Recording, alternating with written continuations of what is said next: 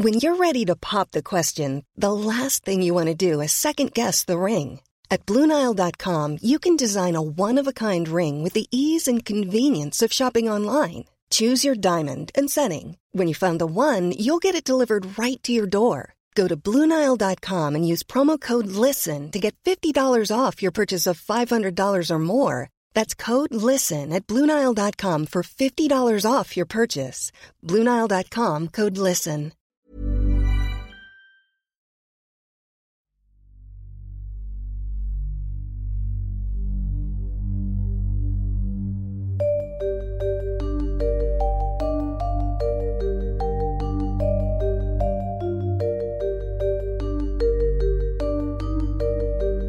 This is Intercepted.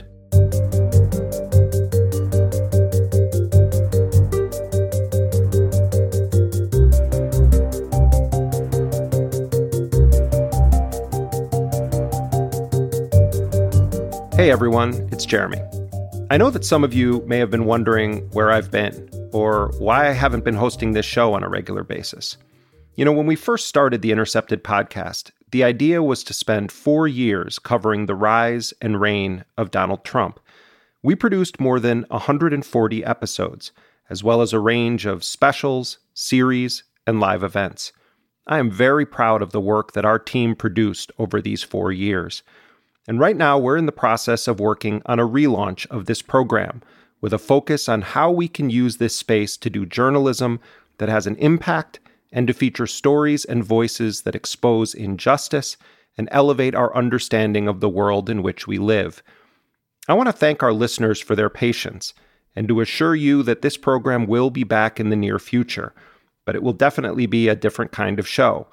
We have some exciting ideas that we're discussing for a new launch of Intercepted, and we look forward to returning to a consistent spot in your podcast feed very soon.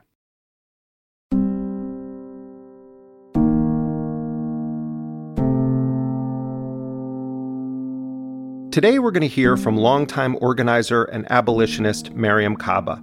You might know her from this program, you may know her from her Twitter handle at Prison Culture Mariame is the director and founder of Project NIA, an abolitionist organization that has a long term vision of ending youth incarceration through community based safety strategies rooted in restorative and transformative justice. She's also the co founder of Survived and Punished, an organization that addresses the criminalization of domestic and sexual violence survivors. A lot has changed since we last spoke to Mariame in March of 2020.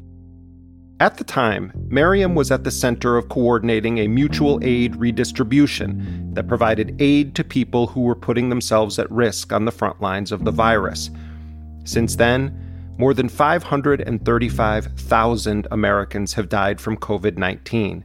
Millions more have been pushed into poverty and despair under a negligent response to the crisis from the U.S. government. This summer, we also witnessed the largest protest movement in American history when millions of people in this country took to the streets in the name of George Floyd, protesting the systemic police violence that has overwhelmingly targeted black people for centuries.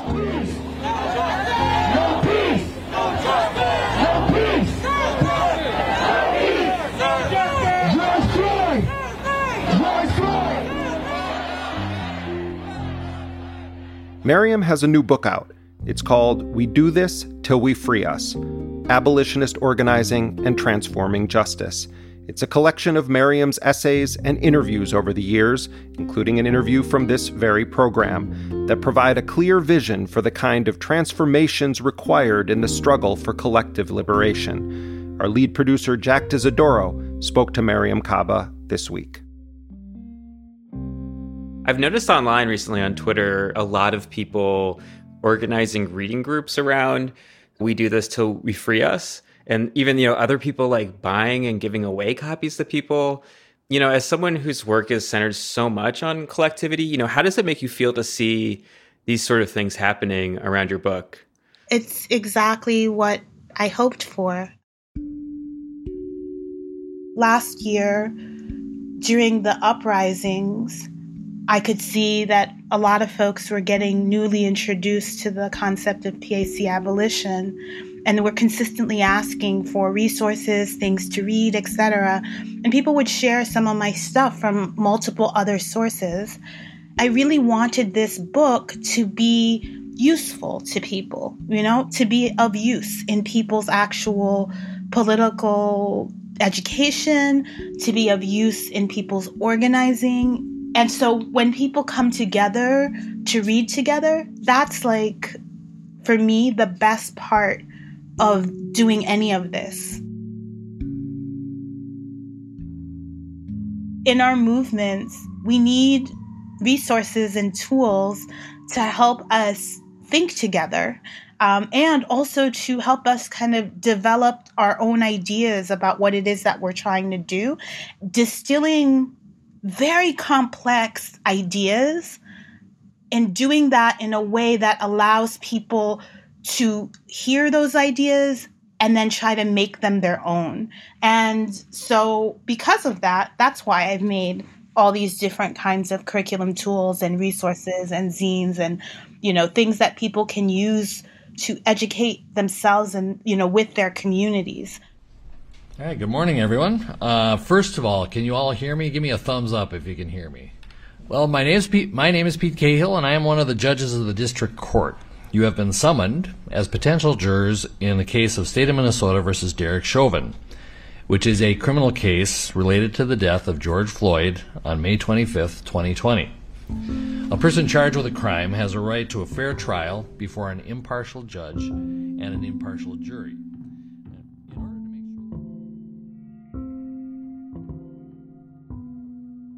You know, I've also seen on the internet right now that news networks are live streaming the jury selection for the trial of Derek Chauvin, the Minneapolis police officer who killed George Floyd last summer.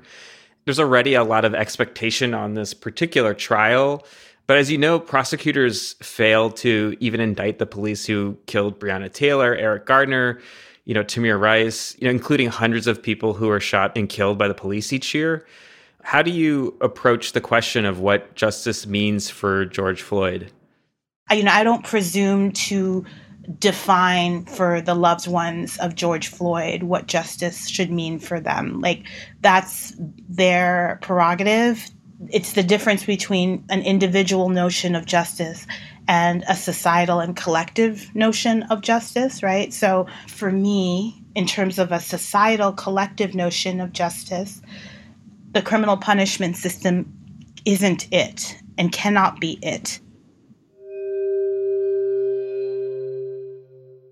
While an individual police officer might be brought to trial and even less likely might end up being incarcerated, this really does nothing at all to shift, change, uproot the systems and structures that are actually responsible for the killings and the harassment and the injury done to particular populations by the institution of policing we devolve to the individual so often because it, the structural and systemic feels so daunting. And how are we going to actually shift and change that? Also, because it feels so good to enact vengeance on people who've harmed us. Part of the conversation we don't have is just how much liminal pleasure people get out of vengeance, which is a big part of why it's so hard to uproot that feeling and that desire within us as human beings.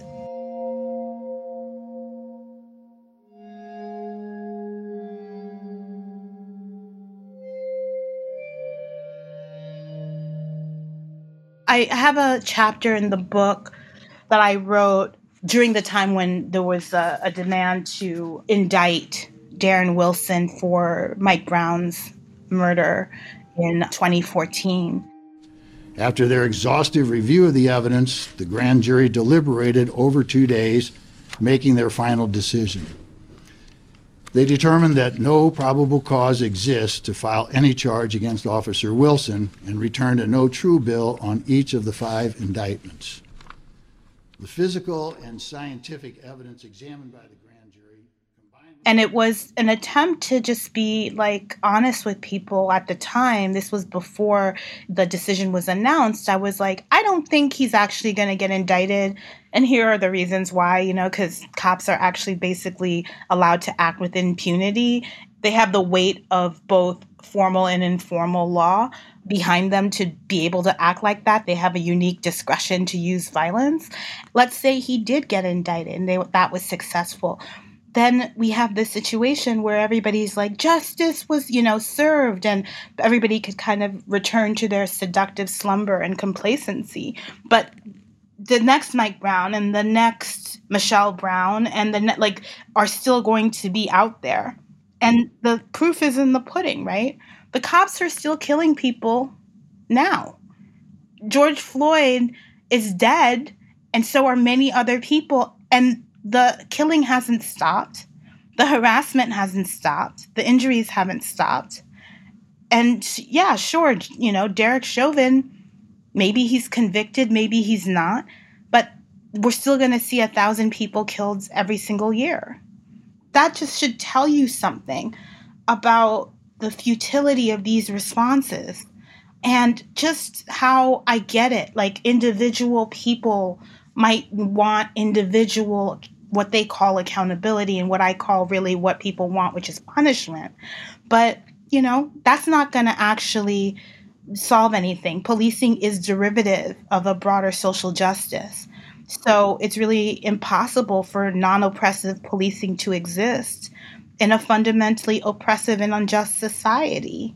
The consequences could be that you fire this person and that you take away their pension and that you make sure they never can work as a cop or security person or and that you take away their ability to have a gun and that you I mean the list of things that could be consequences are a lot.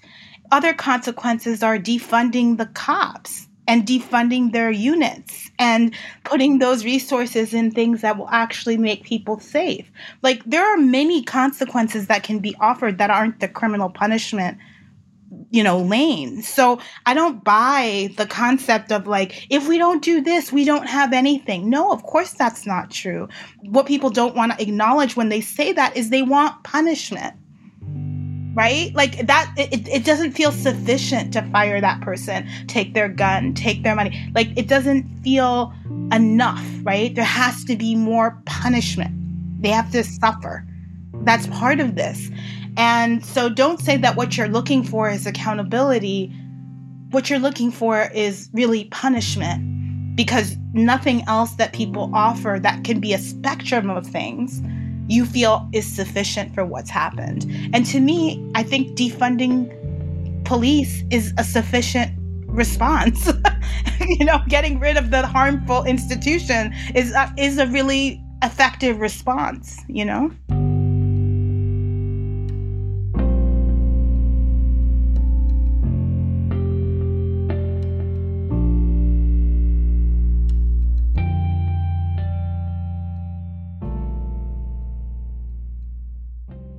The George Floyd Justice in Policing Act fundamentally transforms the culture of policing with strong, unprecedented reforms.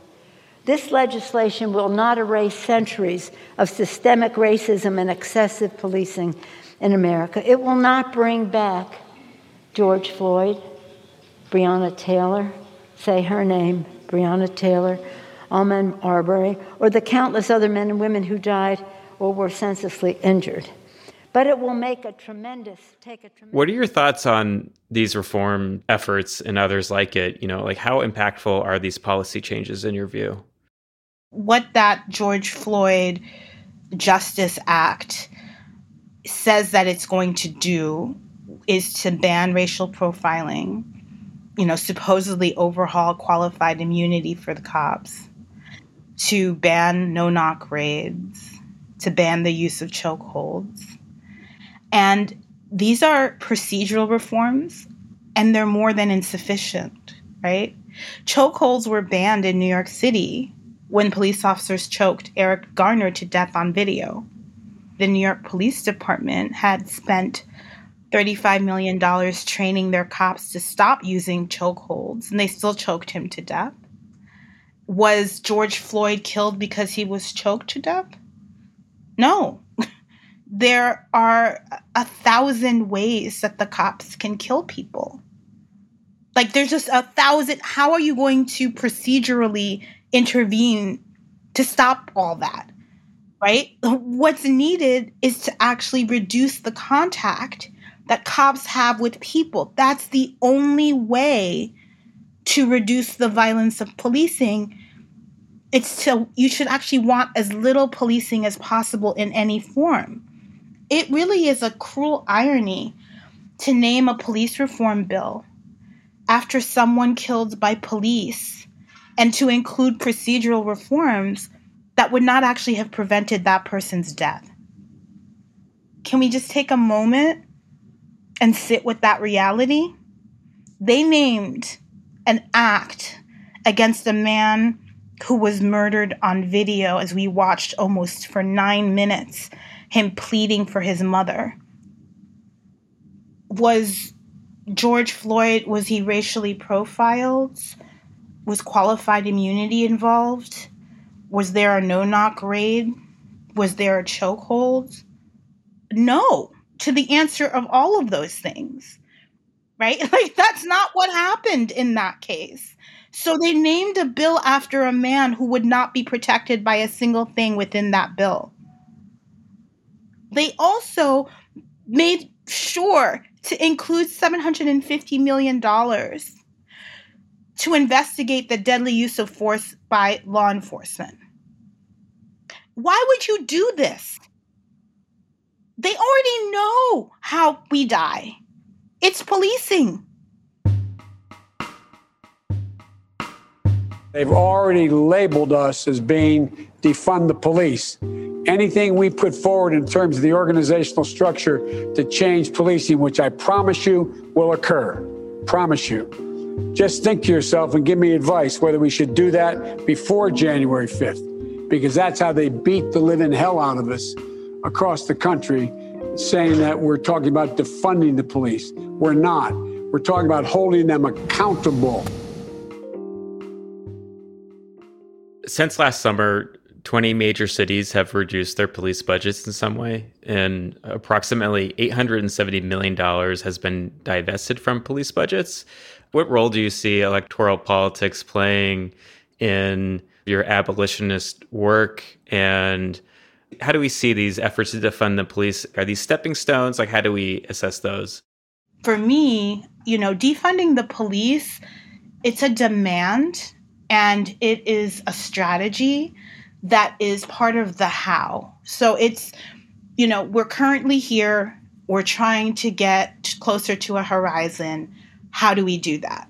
And defund is just one demand and one strategy for me it's defund to abolish right so it's not it's not in and of itself an end defund is more than just taking money away it's also shrinking the legitimacy you know shrinking the ideological footprint of policing within our communities. It's it's really about taking power away as much as anything from these institutions. So i believe in the use of every possible tool in our toolbox. And for me, I know that that's just one aspect, a sliver of what is needed in order to bring about the world that we want if there's a way to influence people so that they start talking about our issues on platforms that are more large scale public platforms, if they bring the idea, you know, as Cori Bush has, for example, who was recently elected to Congress. The super aggressive police department, and they don't get to continue to just kill black folks in my community and I, I not say anything. So, yes, defund your butts. Defund you. Take that money that we're using for MRAPs, the money that we're using for tear gas and stockpiling SWAT gear. We're going to take that money and put it into substance use um, programs. We're going to put it into education and mental health resources. We're going to take it and use it for our unhoused population. We are reallocating funds. You know, we're not trying. I'm not trying to hurt anybody's district, anybody from keeping their seats. I'm not looking at feelings though. I'm looking at life. You know, Cori Bush is articulating a defunding strategy idea and is putting that out there for many people who cannot hear me and refuse to hear me and would not even ever want to hear me. And those folks hear that message from her and that moves them, then we're moving closer.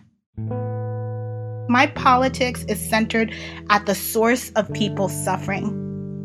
I want a politics that grows from there, you know? A bottom up politic that does that and that tr- like actually tries to address the material needs that people have. It's why i'm a proponent of mutual aid work as part of our organizing. Always have been.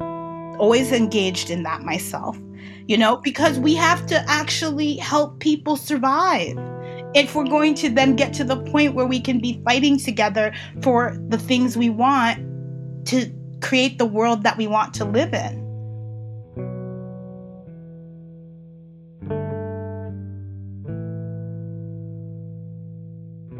You know, the last time you were on this podcast was pretty much a year ago. And at the time, COVID was surging across the country.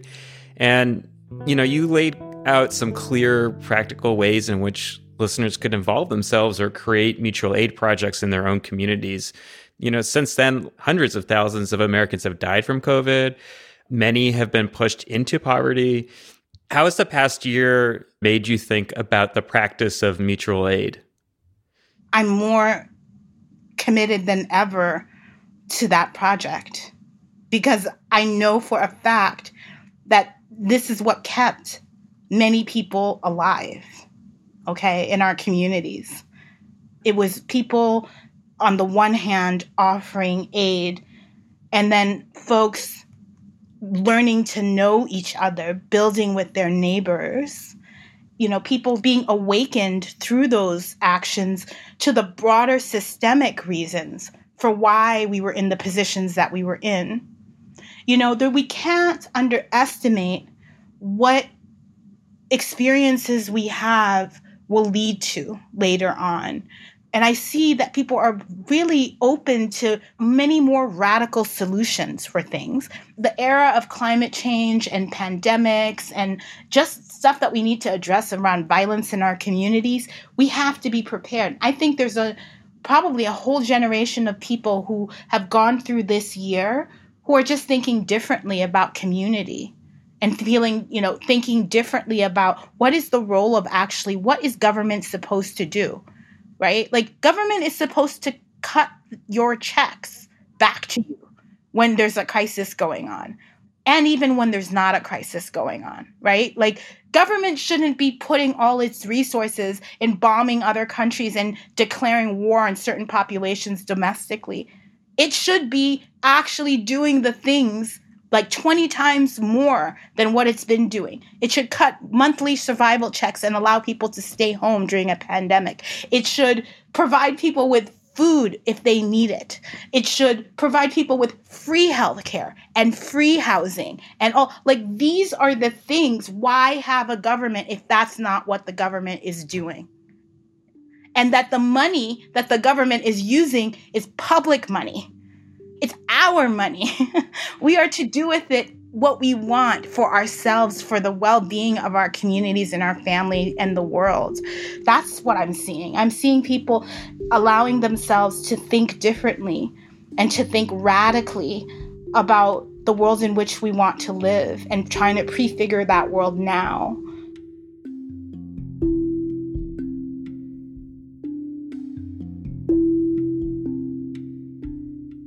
There's a few quotes that I hear you say every now and again, but there's one that is everything worthwhile is done with others.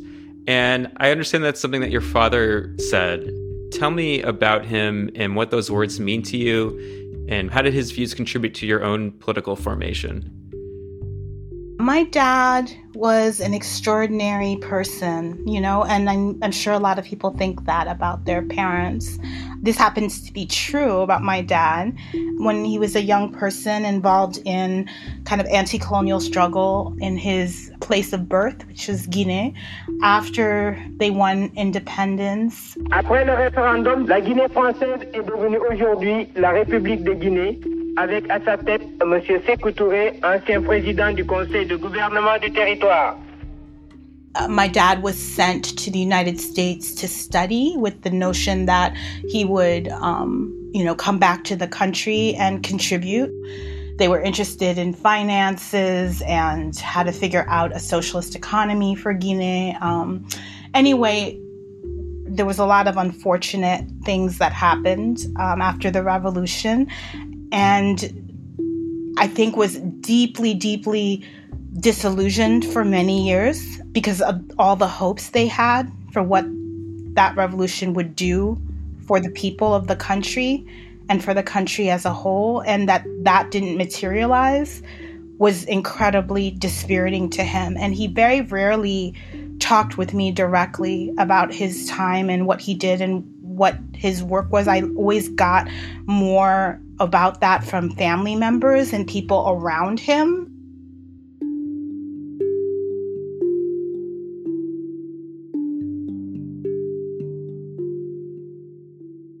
He had a very like determined ethic about how you treat other people and i think i know that came from his experience of deep deep disappointment in his you know in people who had been his comrades and really his brothers. Um, and he always emphasized to me the importance of action that what you ought to be judged by is less of what is kind of your implicit values, but actually the actions you take in the world are really important, and that you have a responsibility to act, right? Especially mostly when you see things that are unjust. You know, it's not enough to just be focused on like the analysis of the thing. He would always say, "What's what are you going to do? What are you going to do about it?" And I would be like, Dad, I just want to just vent. I just want to talk about this. I don't want to do anything about it. So why are you telling me about it then? Like what, you know, like what's the point? I don't understand. And this would be so frustrating to me. And I just remembered that um yeah, everything worthwhile is done with others. He would say a version of it. It wasn't exactly that translation, but he would say it in in Manique or in French. Um, but he would, you know, just be like, you know, you you're not as an individual person by yourself it, you're not going to be able to do much you have to find other people who will work with you to get to whatever the it, you know the goal is that you're trying to pursue and more than that not all those people are going to be people you agree with on everything like in fact most likely you're going to have lots of political disagreement but you can still come together around something that you want to work on together.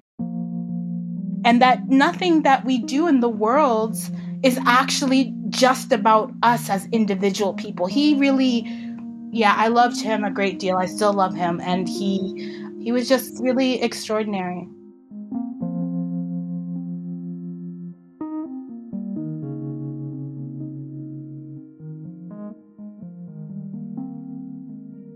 what were some of the things that you witnessed, you know, as an adolescent in New York City? I, understood you grew up in the Lower East Side. Like, what are some of the things that motivated you to get involved?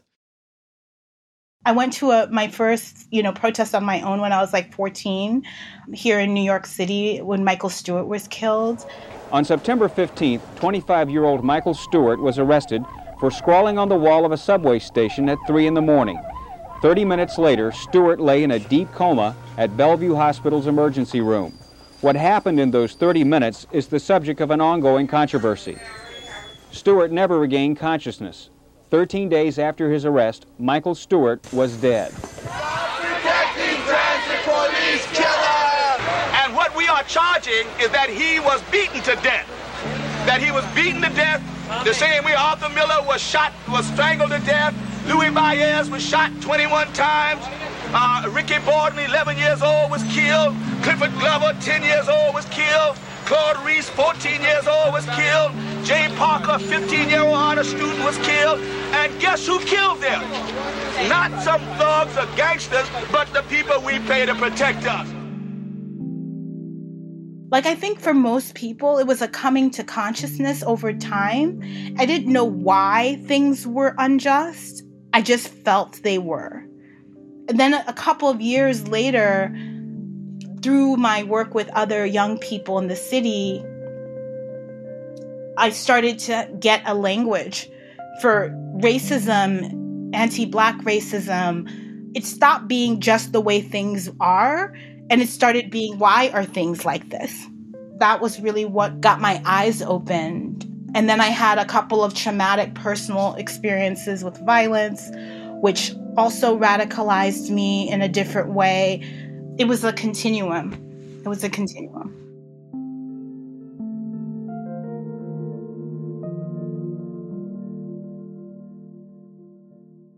There's another phrase that I think you're fairly well known for, and it is hope is a discipline. What is hope and what is its purpose? I went to a talk many years ago, and there was a nun. I, I really cannot remember her name, and that really bothers me. But it was a talk about having a commitment to social justice, like a lifelong commitment to social justice. And they were talking about kind of what sustains them in their work. And I'm not even sure if like the the quote was exactly this, but I remember her saying something like, This is a thing, and what keeps me going is that hope is a discipline.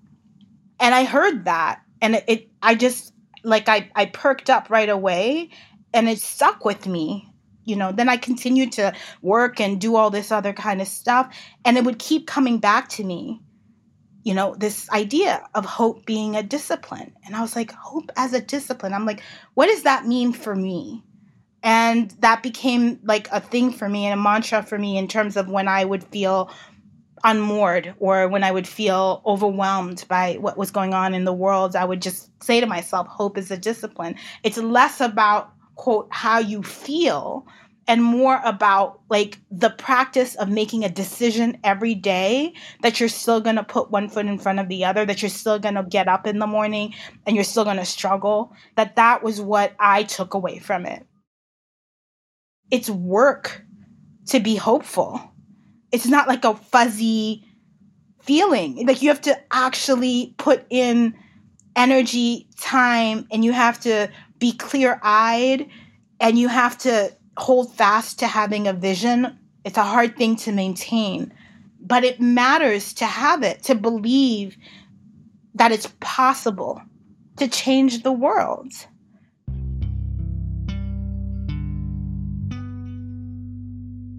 You know, that we don't live in a predetermined, predestined world where like nothing we do has an impact. No, no, that's not true you know, change is in fact constant, right? That Octavia Butler, uh, you know, teaches us. Like it, we're constantly changing, we're constantly transforming. Doesn't mean that it's necessarily good or bad. It just is. That's always the case. And so, it, because that's true, we have an opportunity at every moment to push in a direction that we think is actually a direction towards more justice.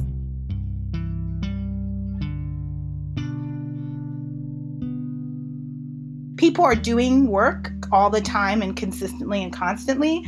And, you know, I don't know where that's going to go. I don't know what the end result is going to look like, but it's part of a long legacy, you know, what we call la longue durée. You know, it's this is a long term arc of work, and I'm not a progress narrative person. So I think everything happens at the same time, you know, so like we're we're resisting and we're being crushed at the same time always, like they're parallel tracks happening.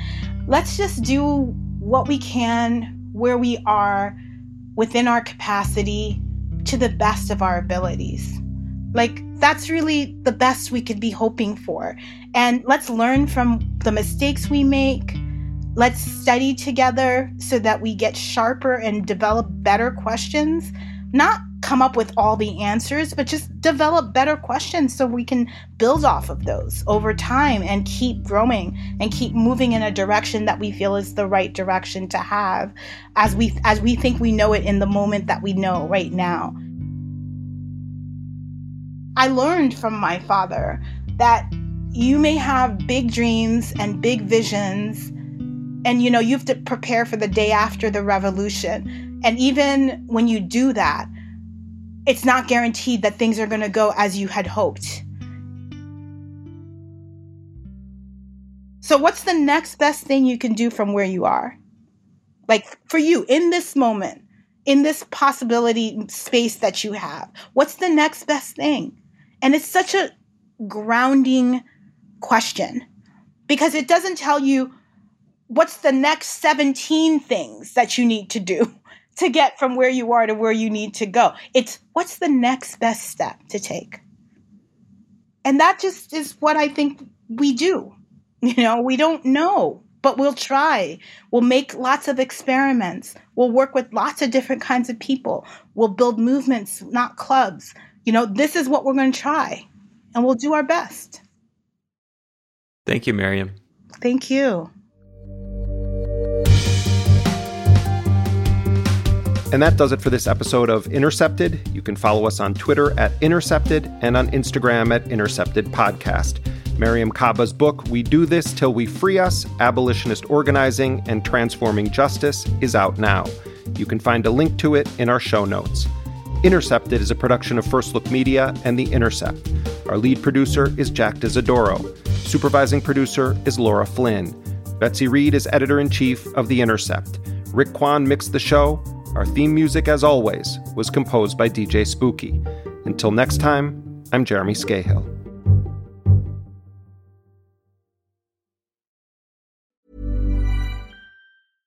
This is Paige, the co-host of Giggly Squad, and I want to tell you about a company that I've been loving, Olive and June. Olive and June gives you everything that you need for a salon quality manicure in one box. And if you break it down, it really comes out to $2 a manicure, which is absolutely insane. It's also so easy to get salon worthy nails at home with Olive and June. The difference between how your nails used to look when you did them yourself and now with the Mani system is a complete game changer. The best thing about Olive and June too is it's a quick dry. Dries in about one minute, lasts for five days, and full coverage in up to one to two coats. Visit oliveandjune.com slash perfectmani20 for 20% off your first system. That's oliveandjune.com slash perfectmani20 for 20% off your first system.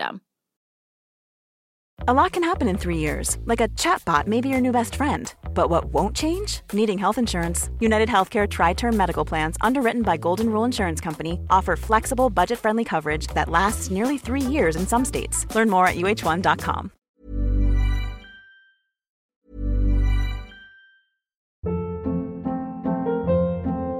Hold up. What was that? Boring. No flavor. That was as bad as those leftovers you ate all week. Keke Palmer here, and it's time to say hello to something fresh and guilt-free. Hello Fresh. Jazz up dinner with pecan-crusted chicken or garlic butter shrimp scampi. Now that's music to my mouth. Hello Fresh. Let's get this dinner party started. Discover all the delicious possibilities at hellofresh.com. When you make decisions for your company, you look for the no-brainers. If you have a lot of mailing to do, stamps.com is the ultimate no-brainer. Use the stamps.com mobile app to mail everything you need to keep your business running with up to 89% off USPS and UPS. Make the same no-brainer decision as over 1 million other businesses with stamps.com. Use code program for a special offer. That's stamps.com, code program.